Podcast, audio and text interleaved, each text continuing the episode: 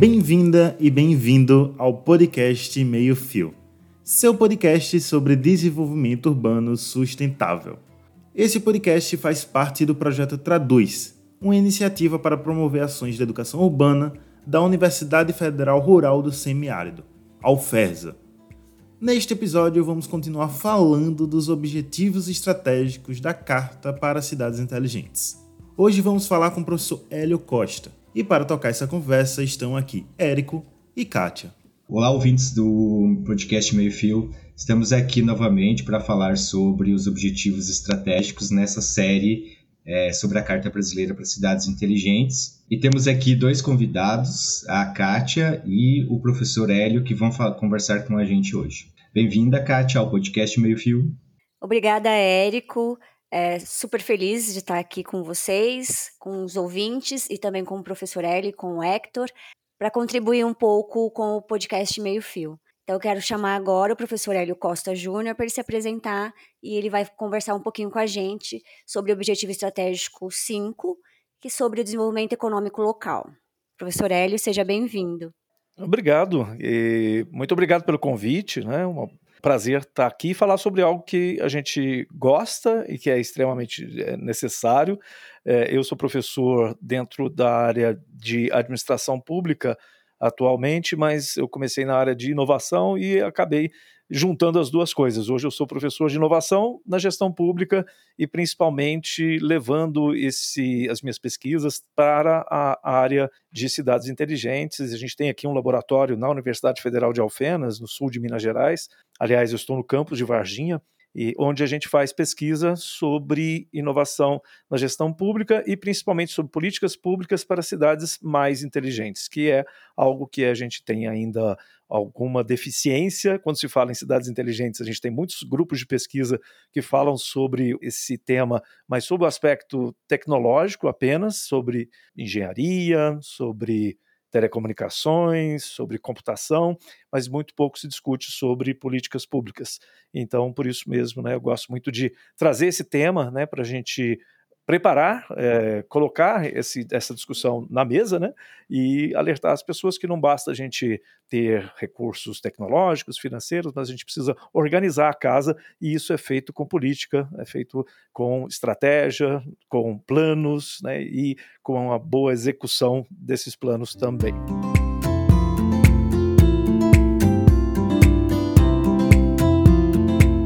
Então, como eu falei antes, o professor está aqui para falar um pouquinho sobre o Objetivo Estratégico 5, que trata do fomento ao desenvolvimento econômico local a partir do contexto da transformação digital. Então, vou começar aqui com a primeira questão. Professor, você pode dizer um pouquinho para nós, para os nossos ouvintes, o que significa desenvolvimento econômico local num país como o nosso, o Brasil, que tem tantas diferenças, não só regionais, também como entre as cidades. Como que fica né, a questão do desenvolvimento local, pensando na diversidade do país? Olha, a gente pensar bem, num país que tivesse poucos municípios, é, já seria um grande desafio. Para um país como o nosso, com aproximadamente 5.500 municípios, logicamente, esse é um desafio muito maior do que em outros lugares, é, apesar de você ter realidades muito é, muita prosperidade em alguns locais, você também encontra muitos locais com muita escassez. Né? Então a gente vai ter o grande desafio de tentar, no máximo, é, equalizar um pouco mais a realidade econômica e social dessas cidades através de planejamento. A gente muitas vezes tem municípios que podem se agregar a outros, por exemplo, para formar um polo que não seja exclusivamente o município ter que cuidar ou planejar seu próprio e individualmente, né, o seu próprio desenvolvimento econômico e social. Então, existem muitas possibilidades que têm que ser observadas e que muitas vezes quem está dentro da própria realidade do município não consegue ter essa visão mais ampla, não consegue ver as, as possibilidades. E aí a educação, a comunicação, a gente levando essa, essa informação e essa capacidade, capacitando as pessoas, gestores, técnicos, pessoas que estão lá no município com essa visão mais ampla, a partir de exemplos que nós temos, diversos exemplos bem-sucedidos de iniciativas, não só fora do Brasil, que é muito comum a gente valorizar né, alguns cases né, de sucesso na Europa, na Ásia, mas nós temos excelentes exemplos de sucesso no Brasil para desenvolvimento econômico, não só do município, mas de regiões, de polos, principalmente aqueles que descobrem a sua vocação e aí aplicam o planejamento direcionado para essa vocação, uma vocação econômica, uma vocação local ou regional que faça sentido para as pessoas e que elas se envolvam, né, se engajem nesse processo de, olha, como é que a gente pode aproveitar isso para fazer com que seja o diferencial, para fazer com que isso seja o fator motivador, ou a locomotiva que vai puxar esse desenvolvimento econômico. Então, parte dessa comunicação e de educação que a gente tem que fazer, ela é muito de fazer a difusão do que já tem de bom para que a gente consiga inspirar motivar outros gestores, outras câmaras de vereadores, outras prefeituras, né, que olhem ao redor o que está sendo feito, porque muitas coisas boas não são, não recebem a atenção e o espaço suficiente e merecido para poder fazer com que isso se, realmente se transforme numa inspiração e que os modelos possam ser não digo copiados, mas que sejam facilitados, né? Afinal de contas, quem já deu certo, por que não aproveitar as boas práticas, aproveitar as lições aprendidas, né, de um grupo, de um município, para levar isso para outros onde ainda não há tanta prosperidade, né, e tanto desenvolvimento.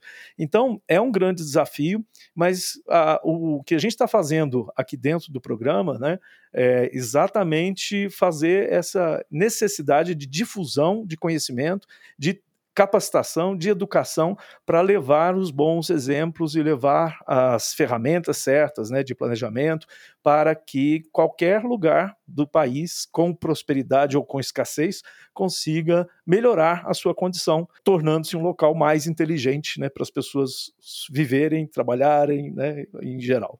Muito legal a sua a perspectiva, professor. E eu acho que ela vem bem assim ao encontro do que é, são as recomendações da Carta Brasileira para Cidades Inteligentes, de pensar nesse desenvolvimento local e aproveitar já é, a partir de experiências brasileiras, de fomento à economia local, à inclusão produtiva das pessoas, por meio daquilo que já é característica é, local.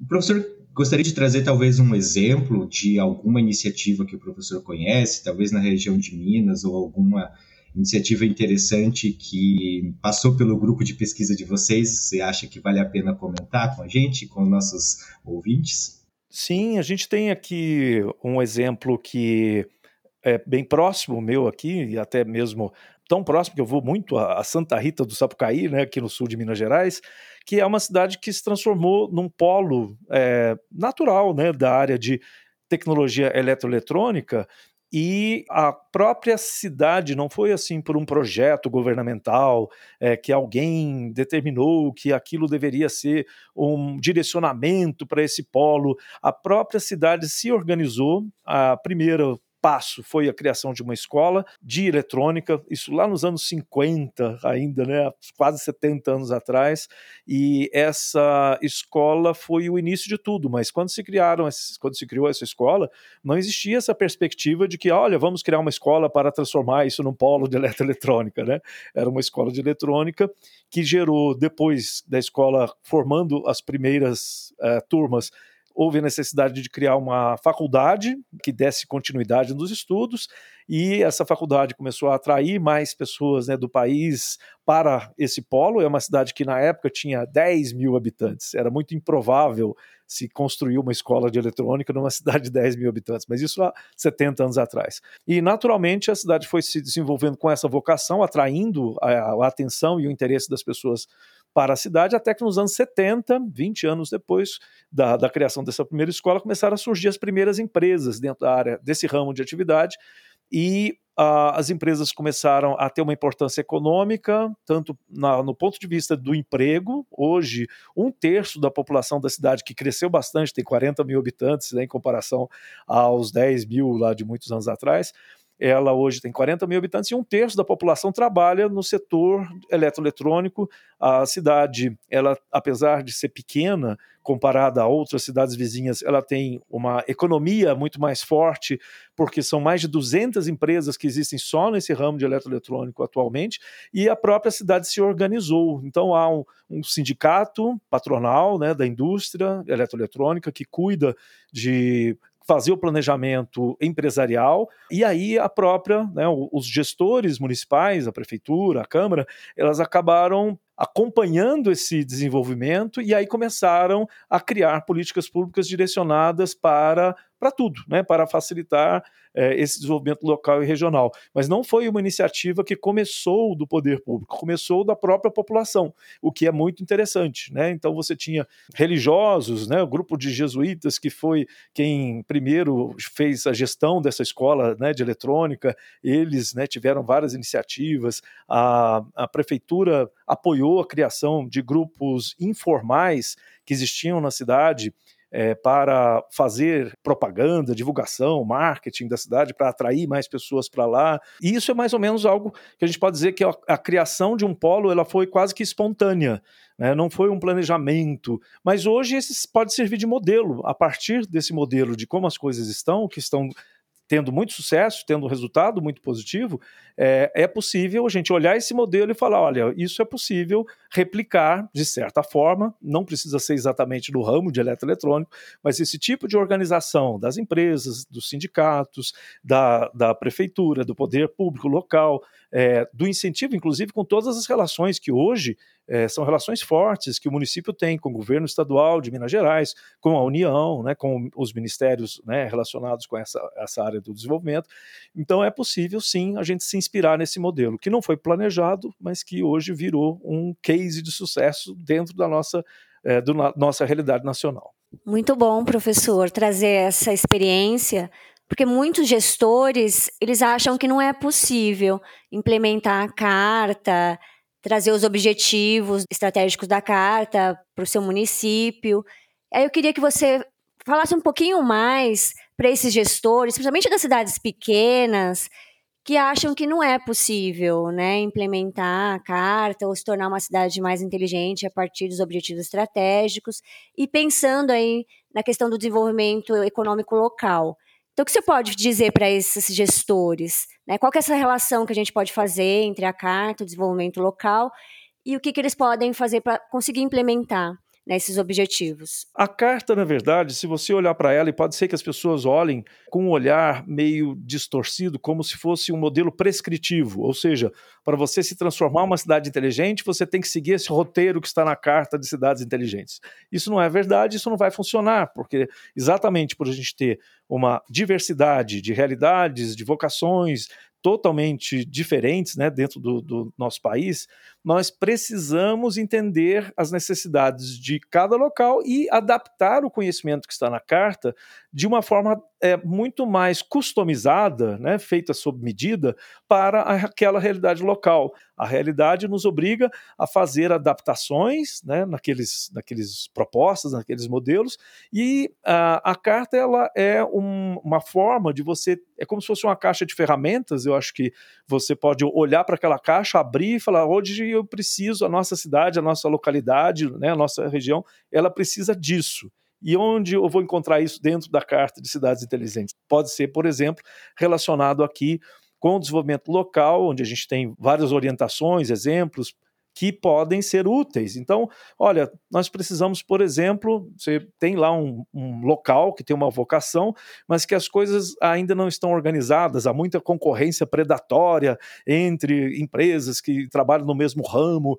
Então, tem muitos modelos né, que dão certo quando você cria cadeias, né, organiza arranjos produtivos que envolvam não só as pessoas jurídicas, né, os, CNPJ, os grandes CNPJs, as indústrias, mas que envolvam os MEIs, né, os microempreendedores individuais, que aproximem essas pessoas que podem fornecer soluções para outras. Então, sob a perspectiva do desenvolvimento local e regional, a gente pode falar é, sobre, por exemplo, o quanto é importante e quanto pode gerar externalidades positivas quando você tem aglomerações que elas estão organizadas, que elas tenham uma organização que faz sentido e que seja produtiva para todas. Por exemplo, você encontrar um dentro né, de um local é, encontrar e, e fomentar, né, e, e, fazer com que aconteçam mais transações, por exemplo, econômicas, transações comerciais entre as próprias empresas. Né? Você tem é, algumas ferramentas para facilitar isso, como, por exemplo,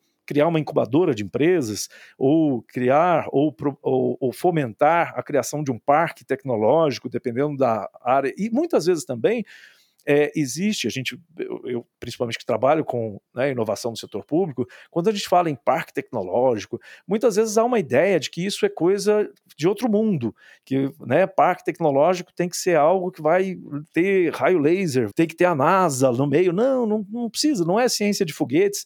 Um parque tecnológico pode ser de coisas muito mais simples, porque tecnologia é conhecimento aplicado. Então, se você organizar as instituições, que ensinam, que fazem pesquisa, e não precisa ser pesquisa de alta tecnologia, né, que pesquisa, inclusive pesquisa social, junta isso com as comunidades que já existem no local, comunidades que se auto-organizaram, junta isso com o empresariado, que pode muitas vezes financiar, você pode gerar um grupo que você pode chamar de parque tecnológico, porque está aplicando conhecimento para gerar emprego, gerar divisas, impostos, é, capacidade de fazer negócios com outras, né, exportação, né, melhorar a balança comercial do município, né, para que ele consiga é, trazer mais recursos e prestar mais serviços para fora. Então, tem um mundo né, de possibilidades que você encontra na Carta Brasileira né, de Cidades Inteligentes e que não é exatamente você seguir um passo a passo. É você, olha, minha necessidade, a carência do meu local é, é essa. Então vamos ver se tem uma resposta para minha pergunta lá. Eu abro a caixa de ferramenta e acho, achei, pronto, está aqui o alicate certinho que vai apertar a porca que eu né, preciso resolver aqui. Então essa é, é, a ideia. E às vezes as pessoas acham, até por ser um documento longo, extenso, acham que ah, é muita informação, muito é, é, são muitas normas que estão distantes, normas e, e, propostas estão distantes da nossa realidade, mas o que, que, a gente tem que fazer? Descobrir aquelas que são próximas da realidade, que são possíveis e que são execuíveis para resolver os problemas que afligem né, mais ali a, a população.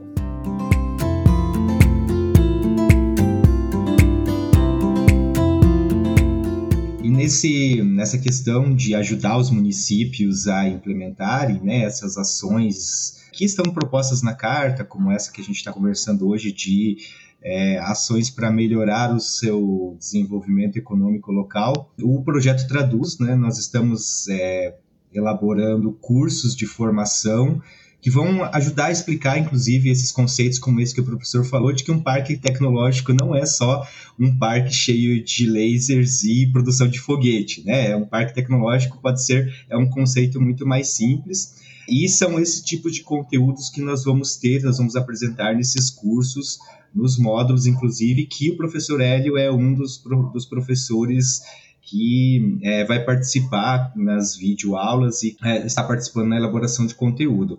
Professor, gostaria de comentar um pouco mais sobre o que, que os nossos ouvintes que tiverem interesse em fazer esses cursos que serão oferecidos aí pelo Projeto Traduz, o que, que eles vão encontrar mais, o que, que eles vão poder se aprofundar nesse tempo que nós falamos hoje e em outros temas que o professor também está trabalhando com a gente? Sim, eu vejo algumas, algumas informações que estão muito é, presentes né, na mídia, em vários locais, é, e as pessoas falam muito sobre isso. E então, por exemplo, nova economia, né, economia digital, transformação digital, fala-se muito sobre isso.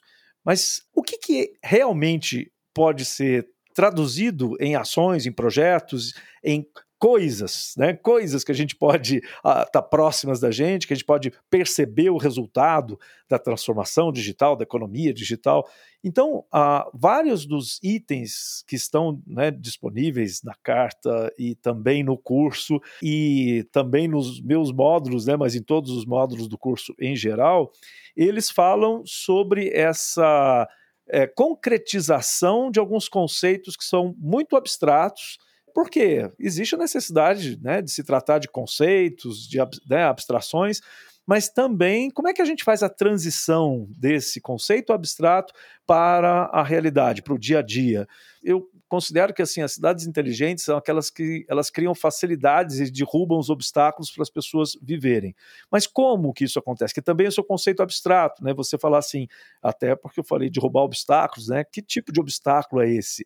O obstáculo é o sofrimento das pessoas, né? Com as dificuldades que elas têm para conseguir um emprego, para conseguir se movimentar dentro da cidade, é, porque tem receio, né? De, de, de sair por causa de segurança pública, é uma série de elementos, né? Que a gente pode dizer que uma cidade verdade, quando ela derruba esses obstáculos, ela vai ficando mais inteligente. É, e esses obstáculos, eles não são muitas vezes visíveis assim de cara, né? Aí você lê a Carta das Cidades Brasileiras e fala assim, mas como é que esse conceito aqui vai estar relacionado com a, a minha possibilidade de ter uma vida melhor, né? De ter uma vida mais tranquila? E aí a gente começa a ver, por exemplo, né, no meu módulo, que é o módulo que a gente está né, tratando nesse momento agora, né? Que eu estou aqui produzindo conteúdo, sobre, por exemplo, facilidade de você abrir uma empresa, de você fazer negócio negócio, a liberdade econômica. Mas e os municípios? Né? O que, que eles estão fazendo? É, eles estão caminhando junto, né? estamos juntos, governo federal, estadual e municipal, para eu poder realizar, botar na prática esses conceitos que vão facilitar, tirar os obstáculos da vida das pessoas, a gente tem que entender disso tudo. E tudo isso está sendo tratado, está sendo trazido né, no curso, com exemplos, com dicas, com vídeos, com casos de sucesso, com links para mostrar, olha aqui que você encontra, é ali que você faz, para poder realmente deixar de ser aquele conceito abstrato, né? Olha, muito lindo a nova economia, muito legal a transformação digital, mas como é que isso afeta a minha vida? Como é que eu vou sair de casa hoje e vou perceber que isso está acontecendo ao meu redor e isso está sendo bom, né, para mim? Isso está me dando mais oportunidade. Eu posso confiar, né, que tem gente me dando apoio dentro da minha localidade, da minha cidade.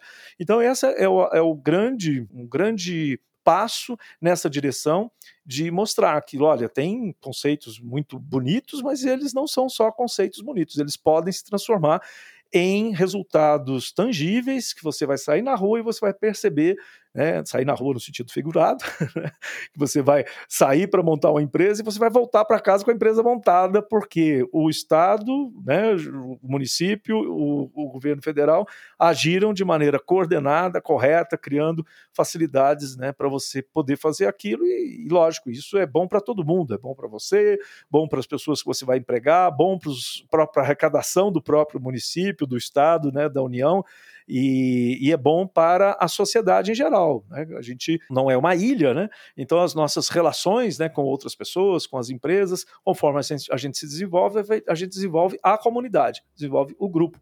É, e isso está lá, no, no, vários exemplos né, dentro é, do curso do programa, né? E, e a carta também né, traz bastante desses conceitos né, para a gente. Obrigada, professor Hélio. Foi muito importante você trazer para os nossos ouvintes como o projeto traduz. Ele pensou exatamente aquilo que você falou. Então, eu vou ver a carta, eu não vou saber interpretar a carta. Alguns municípios não vão ter condições de olhar, de entender o que significa a carta, né? E trazer esses módulos, né, essas videoaulas, esses conteúdos, eles vão ajudar bastante. A gente espera, né, que ajude bastante, esse é o nosso intuito. E o senhor trouxe aqui para a gente também vários exemplos que mostram que é possível, né? Que algumas cidades já estão conseguindo fazer alguns planejamentos na área de desenvolvimento local, né? Pensando mais numa um desenvolvimento criativo, pensando não só em empresas grandes trazer para a cidade, mas desenvolver mesmo, né? Os produtores locais, aquilo que está sendo feito dentro daquela cidade, né, que não precisa trazer empresa grande para depois isentar ela de impostos, né, pode fazer o fomento ali mesmo dentro da localidade. Eu tenho certeza, através do conhecimento, de educação, mesmo que não seja para aplicação imediata, que as pessoas, ah, eu não, não vou fazer esse curso agora, eu não vou ler esse livro agora, porque eu não vou aplicar esse conhecimento, mesmo que não seja uma aplicação imediata, né, qualquer conhecimento, processo de, de capacitação, de, de, de desenvolvimento de habilidades que a gente faz, é crescimento pessoal e o crescimento pessoal ele vai gerar ondas, né, essas ondas vão gerar um crescimento é, do grupo, né, e o grupo vai é, reverberar em grupos maiores, maiores, e eu acho que sem essa, essa iniciativa né, de traduzir mesmo, né, de fazer uma. levar o conhecimento para que as pessoas vejam que é possível, né, e vejam os exemplos, é algo que não tem, não tem jeito de dar errado, né? é, é aquilo, eu tenho certeza absoluta, né, que passar por esse processo de aprendizado vai gerar, com certeza, resultados né, na comunidade onde as pessoas estão e na própria vida da, das pessoas. Então, o conteúdo da carta já é um grande avanço de ter, né, iniciativa de ter sido criada essa carta que é um compêndio né, de muito conhecimento, criado a várias mãos, a vários cérebros, né, que foram felizes né, em organizar todo esse conhecimento, já é um excelente primeiro passo. Né? O segundo passo agora é levar isso até a sociedade, né? não só a gestores públicos, mas a sociedade em geral, para ter acesso a isso, né? organizações não governamentais, levar, levar o povo. O povo tem que conhecer né, o que, que existe de estratégia, de ferramenta, né, de soluções. E a terceira é aplicar, né, depois que as pessoas para tiverem acesso ao conhecimento, aplicarem, e aí a gente espera ter muito, muita história para ouvir né, de quem aplicou esse conhecimento, fez o processo né, de pacto de transformação nas cidades e depois conta para a gente né, como é que foi esse processo, até para a gente poder difundir novamente para outras, né, quem fez e, e teve sucesso, conta para nós, para a gente de novo né, espalhar notícia, porque notícia boa é sempre muito bom a gente espalhar e fazer com que as pessoas se inspirem para poder também ter o sucesso, não só ficar para um pequeno grupo de, né, de pessoas que achou o caminho, mas que todo mundo tenha facilidade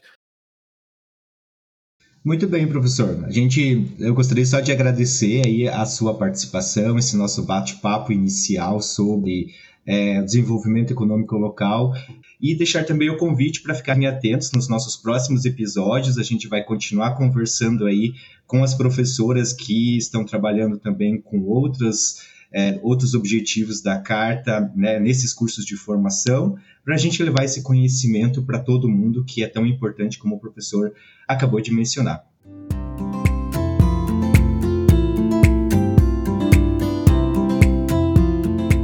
Acompanhe os episódios que estão por vir.